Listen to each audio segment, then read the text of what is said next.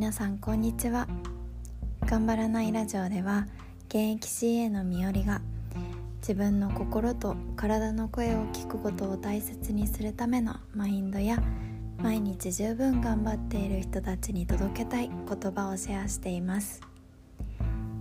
聞くだけで癒される自分を癒せるようになるラジオです。はい。皆様いかがお過ごしでしょうか？こんにちは。今日ですね聞いてください。いきなりなんだって感じなんですけども今日あの仕事でねあの何泊かする仕事だったんですね。そうそれでえっといつも制服を着るので一応私服もねその買い物とかしに行ったりするので私服もあのキャリーケースに入れてあの持って行ってるんですけどそう。1泊目は良かったんですよ。何が良かったんだっていうとあのー、仕事終わって帰ってきて着替えてで買い物とか食材の買い出しとか行くんですけど1日目は良かったんですけど2日目ですね。なんとなんとですよ。上下、あのー、服を持ってたんですけど下の あのスカートをですね前のホテルに忘れちゃったんですよ。もうショックでした。それもね私あの飛行機であの移動する仕事をしてるのでもう取りに行ける距離じゃないんですよ。とてもじゃないけど。そう取りに行けないしあの忘れ物届いてもらってもいつ次行けるかわからないですしめったにそんなに行ける距離でもない場所だったので結構気に入ってたのでねショックでしたね。そうなくしたのもショックだったんですけどまず帰ってきて着替えようと思ったらスカートがないと。結構ピンチでした。そういろいろねもうなんか人間ピンチに陥るといろんな何ですか解決方法がいろいろ浮かぶじゃないですか。危機危機感に迫られると。いろいろ考えたんですよ。あの誰かにあの同じ仕事してるメンバーに 下の 洋服を借りるか。それかホテルでどっかで買えるかどうかちょっと探してみるかって考えたんですけどもまずまず履くものがないので 終わったと思いましてでいろいろどうにかこうにかできないか探したところ最終的にあのホテルに常備されているパジャマをパジャマしかないと いう結論に至りましてそうなんかいろんな形状あるじゃないですか。あの上下つながっているパジャマだったりとかあの上下できるセットのパジャマとかいろいろあると思うんですけど幸いなことに上下セットの分かれてるタイプだったのでそう。それももともと持ってきたトップスが青でで下が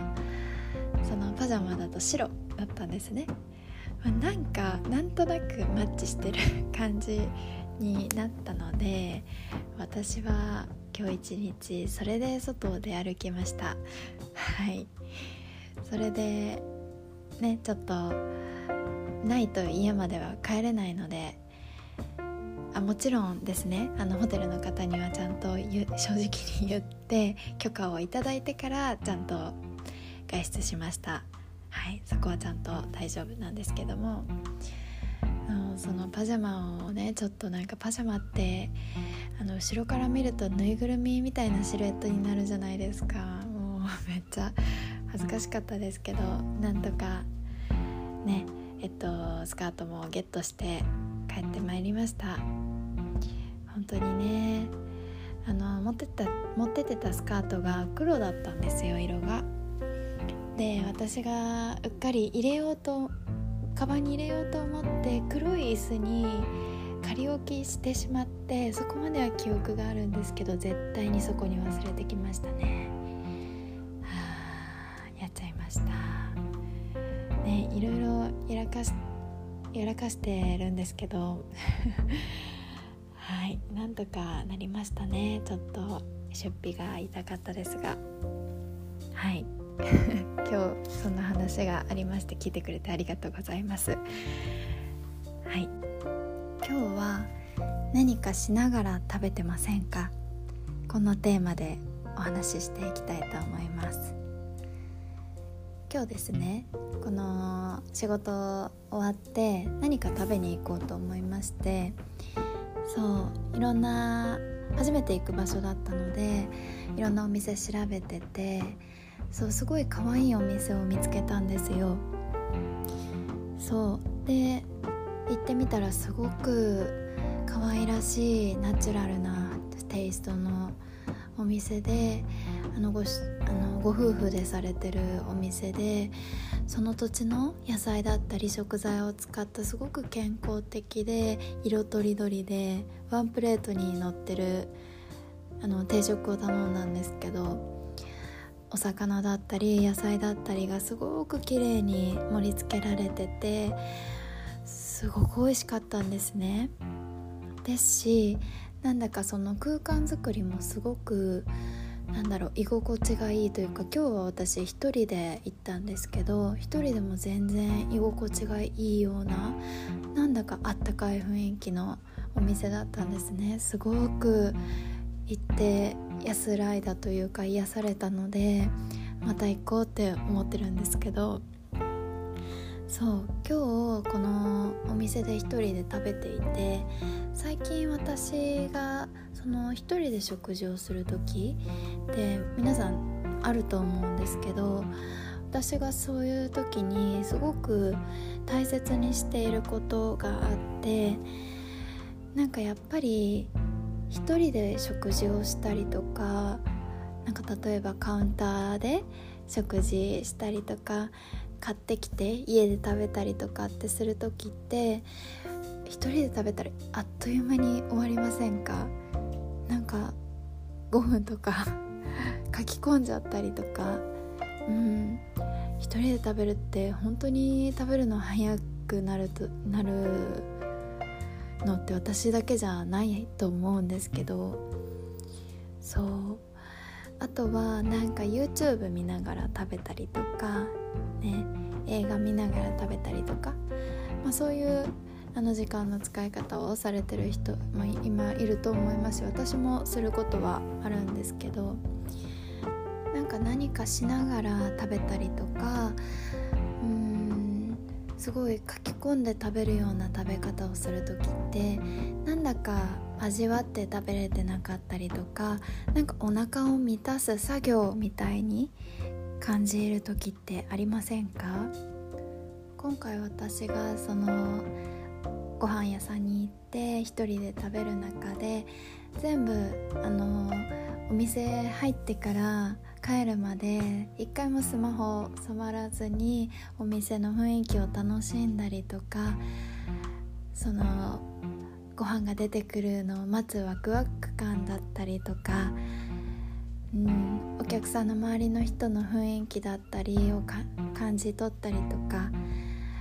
何かいろんな思うことをちょっと考えてみたりとか。そうそうこうしてる間にご飯が来たらご飯が並んでるすごい色とりどりのプレートを見て楽しんだりとか香ったりとかそう一口一口噛んで感触だったり味覚だったりいろんな五感を使って一口一口楽しんだんですね食事を。そうすごく時間をゆっくりかけて贅沢に食べたんですけどそうでも量自体はそんなに多くなくてでもすごくいろんな角度からその一つの食事を楽しんだのですごく食べた後に満たされましたしああ今日この時間過ごしてよかったなって心から思ったんですね。そう。結構ね一人で食べるってまあ誰かと食べる方がちょっと私は結構好きなんですけどどうしても一人で食べる時は誰でもあると思うんですけどそういう時間もあの自分を満たす時間に変えられるんだっていうのをすごく今回思ったのでうんこういう時間を増やしていきたいなと思ったと同時にやっぱりいろんな焦なんか焦って食べて書き込んでるっていう人だったりとかうん。なんか食べることが作業になりがちなそういう方は是非一つ一つの一食一食少しずつでもいいのでなんか味わったりとか楽しむ時間っていうのに変えていけたらいいんじゃないかなと思ってそういうのも一つのセルフケアの方法なので今日お話ししてみました。このラジオの私へのメッセージだったりあなたのエピソードなども公式 LINE 概要欄に載っておりますのでそちらからお待ちしております。あと、えっと、このポッドキャストでこんなこと話してほしいよだったりこんな悩みがあるよとか何か私に話してほしいことがありましたらそういったことも送ってくださると嬉しいです。はい。それではまた次のエピソードでお会いしましょう。